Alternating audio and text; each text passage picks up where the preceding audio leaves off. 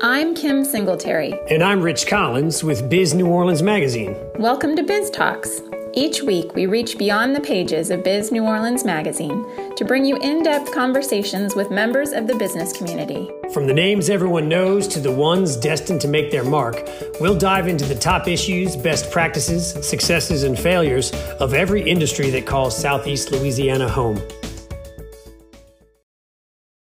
On today's podcast, we talk to Audubon Institute President and CEO Ron Forman about the pandemic budget crisis and why zoos and aquariums have been left out of all federal relief programs to date. The conversation ranges from efforts being made to care for 15,000 animals at the zoo and aquarium to the bright future Forman envisions for all the museums and parks the Institute operates. Here's the podcast. Apologies for the Zoom quality audio. One thing I learned from talking to Stephen Perry last week was that uh, zoos, aquariums, destination market organizations, those guys, you're all excluded from the um, from the CARES Act money. So explain that to me, and then and just kind of give me a sense in general what's what's the crisis you guys are in the middle of. Yeah, sure. Thank you. Um, first of all, we're a little bit different.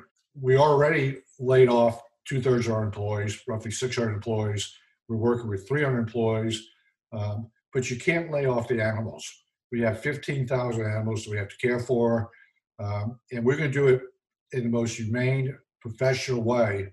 Um, and um, can't furlough them all, so we got to keep staff. And um, well, we don't have attendance to front gate as was before. We're not generating revenue. We started off losing about 1.1 million dollars per week. Uh, we cut our staff down. But we're still losing about three to four hundred thousand per week, and um, we're running out of money. Um, so we did apply for every potential federal support program, and we thought we were going to be okay, but um, turns out, if you get into the details, we were too large of an organization. Um, so we were not qualified for PPP. Uh, we were not qualified for any federal funds or state funds at this time. We're still applying. We still hope that um, somebody comes together in Washington um, on both sides and realizes the crisis this country's in and provide some support. But meanwhile, we're um, we're struggling. We don't have we are struggling each day. Uh, we've got a lot of support from the private sector. We rose we raised several million dollars uh, from individuals. Uh, some major donors stepped up. Some foundations stepped up. But we also had kids stepping up with lemonade stands and raising money for their favorite animals and feeding animals. So um, we'll get past this, but it's a tough time right now. Are there any donors you want to give a shout out to? Anybody in particular that deserves uh, a mention? I think I think the most important shout out is um, is is our community. Our community loves the animals at the zoo. We have a great community um, in New Orleans, the metropolitan area, Louisiana, and um, we get so many letters of support. We get kids drawing pictures, uh, and we've actually um, in August had over fifty thousand visitors between the zoo and the aquarium, which was higher than we projected, but still about a third of what we normally do. So the shout out is to this community. They love their zoo, they love their aquarium, they love nature, and um, they're anxious to get their families back into our facilities. That fifty thousand that's showing up is it by and large locals? No, actually, interestingly, um, there's a good percentage. They're a driving market. Baton Rouge, um, the Gulf Coast.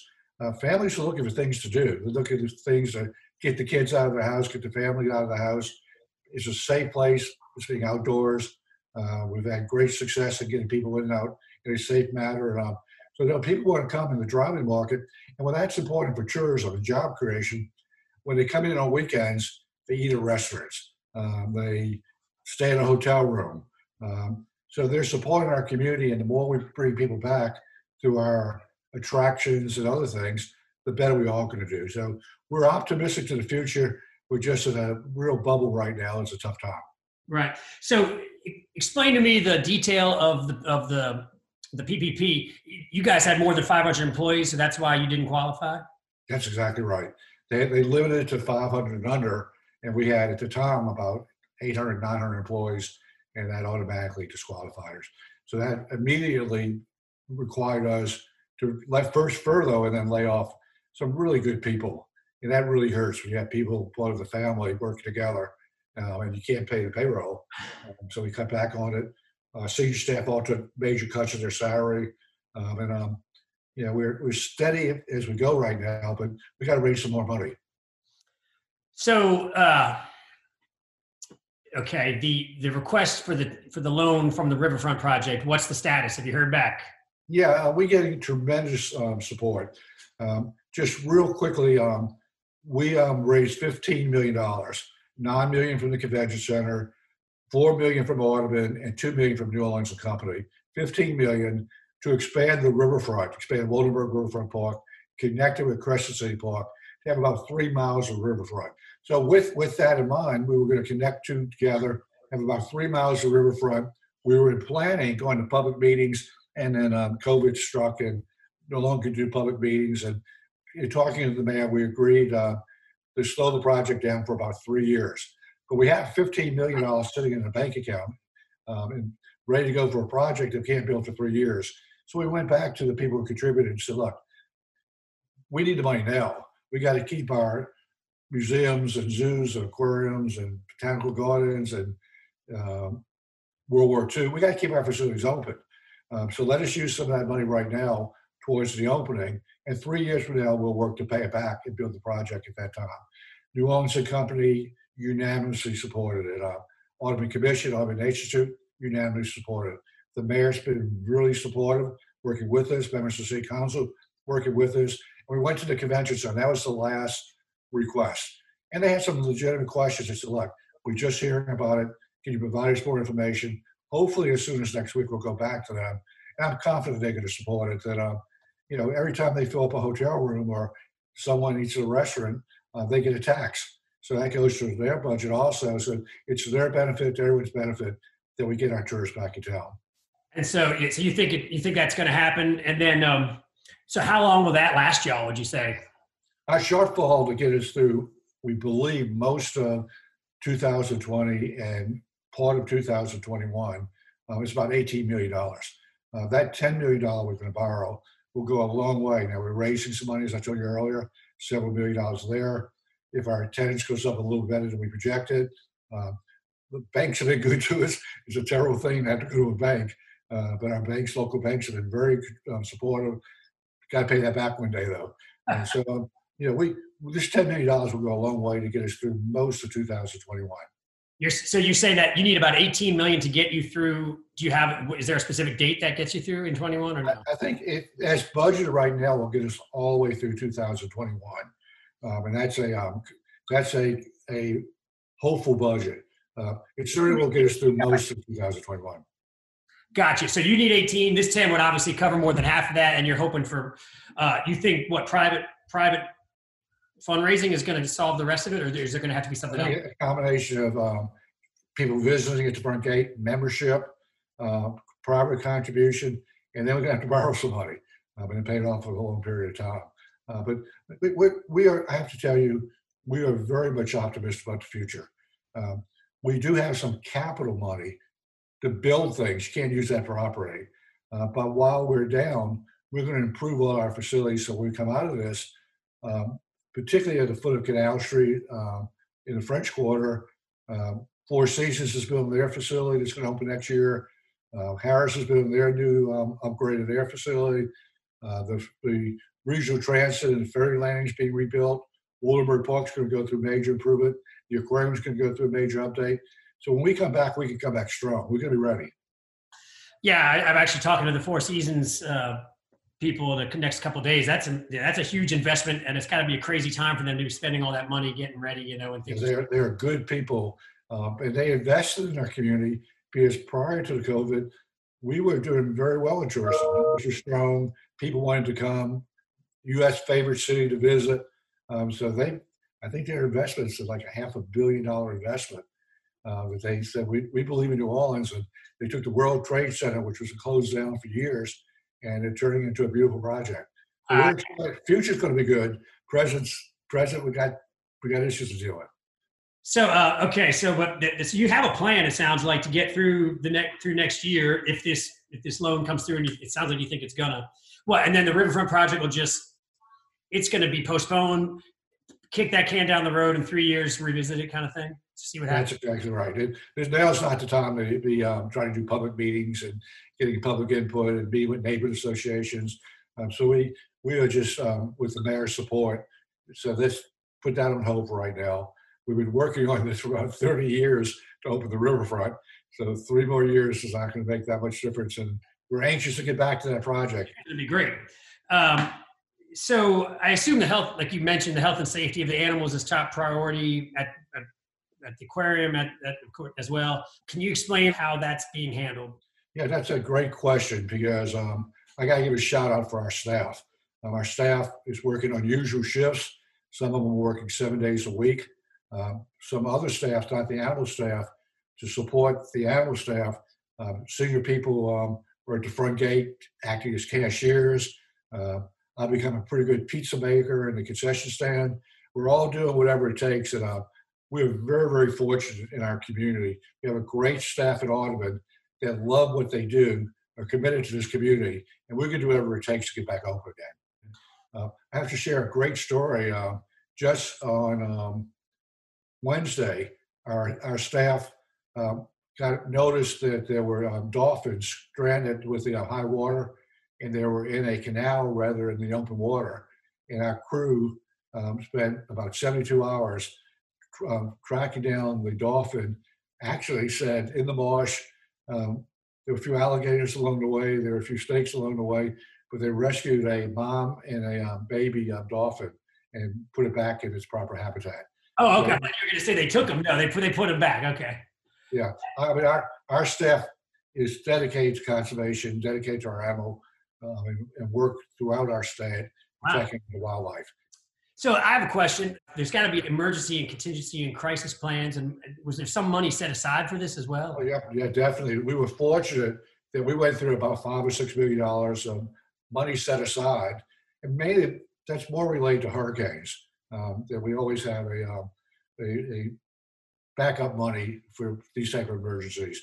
Uh, but nine months later, um, that money got bled out uh, the first couple months, and um, then we went to borrowing, and then we went to raising money, and um, now we're, you know, we believe that the federal government realizes the importance of their wildlife. It's not just zoo animals.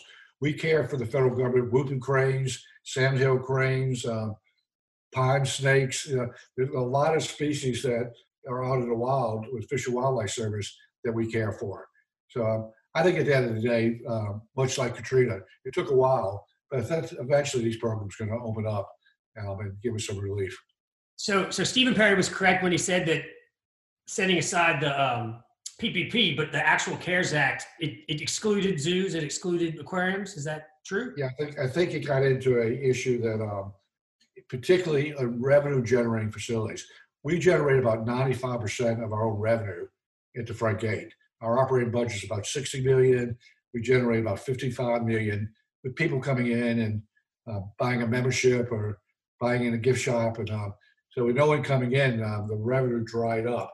Uh, what we really want the CARES Act we're working on is to look at lost revenue and help us make up some of that revenue that can help us with these expenses. Right now, that's excluded. You, but you said that you, you were running into a tr- problem with them because of the uh, rev- because you were revenue generating yeah, right. They're not. They're not. They're not. If you if if you generate revenue, uh, the loss of revenue, which pays your bills, uh, is, is not being considered as a oh. Right. I, I understand. Yeah, yeah. Um, and then, but so there. But are you and your peers around the country? Are people lobbying right now for some kind of federal? Yeah, we have. We have a national organization of all accredited institutions uh, that have actually joined together with all museums, and together We've got a lot of individual support, but every time it gets on a um, to the Senate and um, back to the House and to the House and the Senate, um, it gets lost in the conversation. Um, so we're hoping, and maybe after the presidential race, um, the House and Senate will come together and provide some relief to cities, to states, and to facilities like Audubon, to, to restaurants, to um, uh, hotels, to airlines, you know, we if we close down airlines, then going to take a long time for tourists to come back. If we close down hotels, if we close down attractions, there's nothing to do. Uh, we got to get out of this rut and open the restaurants, the bars, and get in a safe way of running our country again. Uh, what, what's the name of the group that's that it's lobbying? You said it's called the American Association of Zoos and Aquariums. Aquarium Zoo and Aquarium Association, AZA. AZA, and then and it's what's the museum group that you're working with? Uh, working with the American Association of Museums. Okay. Uh, and so together, AAM. National, AAM, AM and AZA, all these national organizations are working together. Um, and, and, so, the, and is there one like easy to describe change or thing that they're asking for that they're lobbying for? I think we said earlier, the PPP for those larger organizations uh, to qualify, uh, that would be a major. Uh, um, and even the the world famous San Diego Zoo, um, which is a great, great. They're more famous in San Diego than anything else in the city. Uh, and they just opened up a couple weeks ago. They get they because they're too large, they got no support. So they're caring for thousands of animals without any support. You know, they're bleeding. So you know, just it just goes to a lot. I think our country cares about our, about our animals, both in zoos and aquariums and in the wild, and want to protect the environment. So really, the change is to have another round of PPP and to expand it for at least this one category to, to organizations bigger than 500 employees, and that would solve. And I think you mentioned also the CARE Act defining revenue loss um, as an ability to, um, to reimburse at some level that keeps us with our staff going, and um, you know, that that is our source of funds. Now, revenue loss for the city and state are things like hotel motel tax.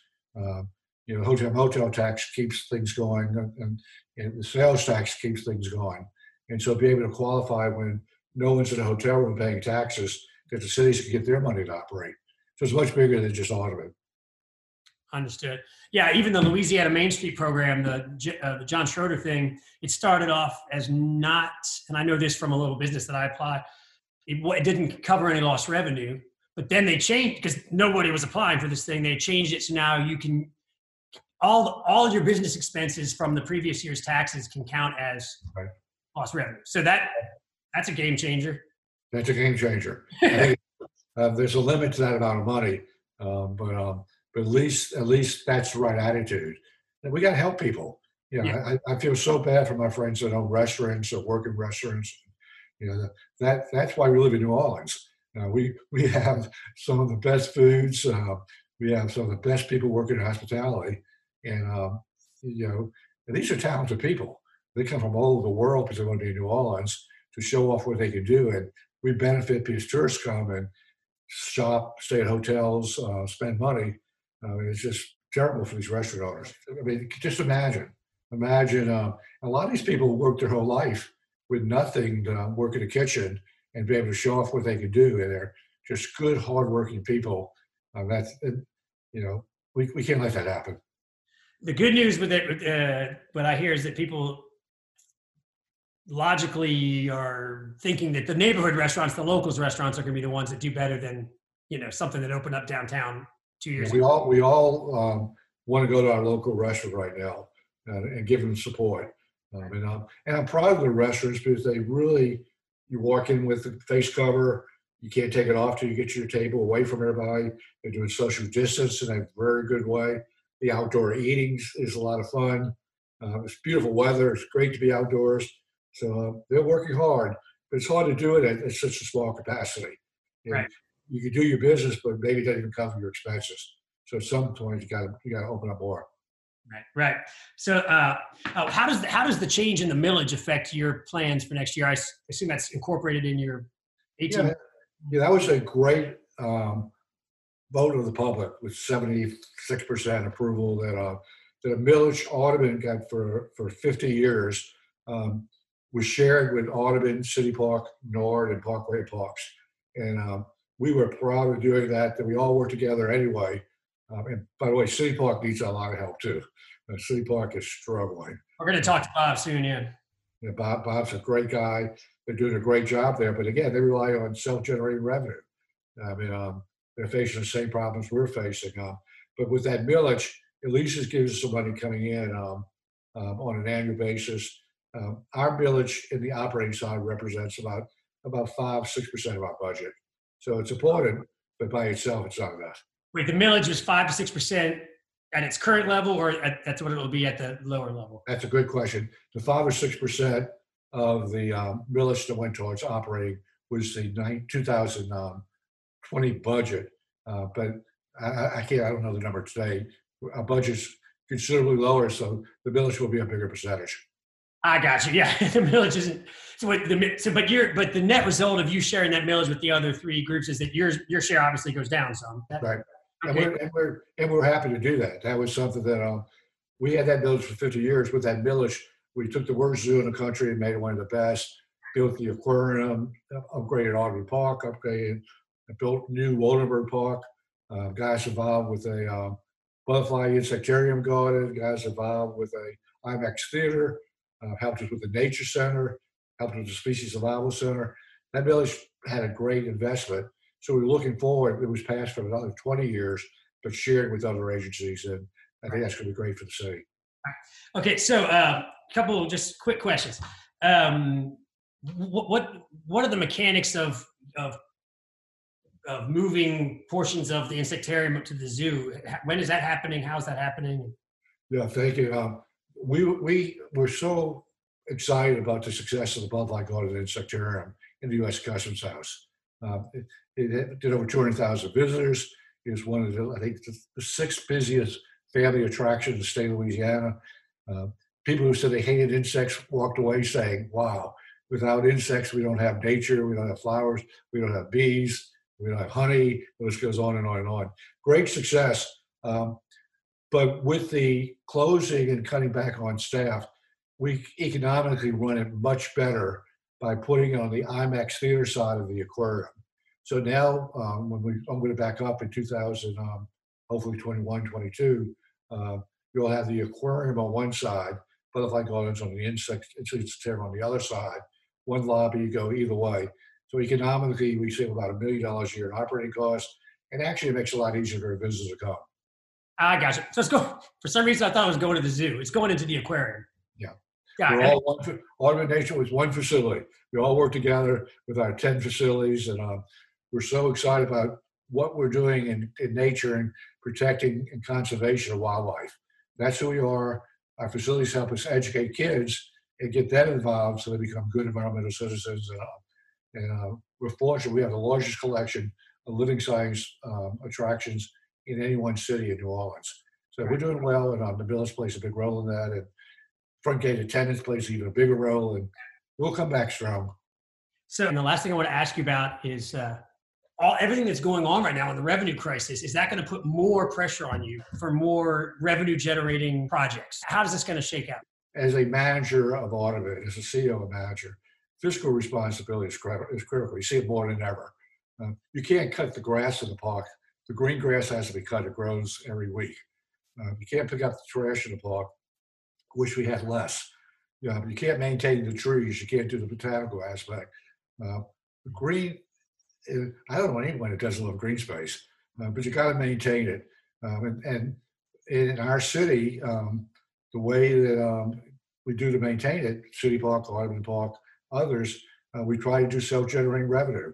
Uh, the taxes don't allow um, these parks to be maintained properly. And so way back when the um, Audubon Commission, Audubon Institute came out with a strategy saying let's form a partnership that's reached into the private sector, that's raised private money, that's go to foundations. And by the way, this charges admission at the zoo. Uh, let's sell um, hot dogs. Let's do a birthday party. And those people with green space say, um, you're on our green space. Um, so yeah, it's important. Um, and so uh, anyone that, that, wants to keep it green, um, any ideas they have on where the revenue can come from to pay for it, we are all ears. And uh, I would like to think um, people that want green space hope and know we are all about nature. Green space is critical. Um, so the answer to your question is yes. We are very much aware of, uh, of having to generate revenue um, at the front gate. And the fact that we're not generating revenue at the front gate means we're cleaning the grass once every two weeks rather than once a week. That we're picking up trash once every other day. Um, our security forces would cut back. So anyway, um, your answer to your question, the long answer is that, um, um, and the short answer is uh, that we have to generate revenue. Right. Is um is the problem that just New Orleans is is too small and too poor to do this without charging? No, I don't. I don't think. I think New Orleans is not too poor. I think New Orleans cares about all the things that you're talking about. This is not just New Orleans, uh, all over the country. Uh, I don't know any zoo or aquarium um, or any park, um, from beautiful Central Park all the way down, it doesn't generate revenue uh, to, to, operate their facilities. So this is not this is not unique to New Orleans. Um, this is the way it is um, all over the country right now, and um, I think all I don't know anybody that runs these facilities to not love someone to say, "Here's your budget. It's fifty-five million dollars a year. Here's a check for fifty-five million dollars. Uh, go do go do your job." It doesn't work that way. Right. Well, um, as far as the state of things, and then your, your biggest challenges and worries and ways people can help. Did I miss anything? Or no, you were actually very thorough. And actually, this went a lot longer with questions that you asked and really to the root of what we're doing. Uh, so thank you for covering those questions. That, uh, that we we are we are passionate uh, about what we do. Our animals are a livelihood. We we we literally care 24 hours a day, seven days a week, every day about what we do. Uh, it's not a job; it's, it's who we are, and we are so blessed in our community to have these staff members that um, you know they, they through hurricanes, through COVID, through, they're there, they're there, and they're not going to leave.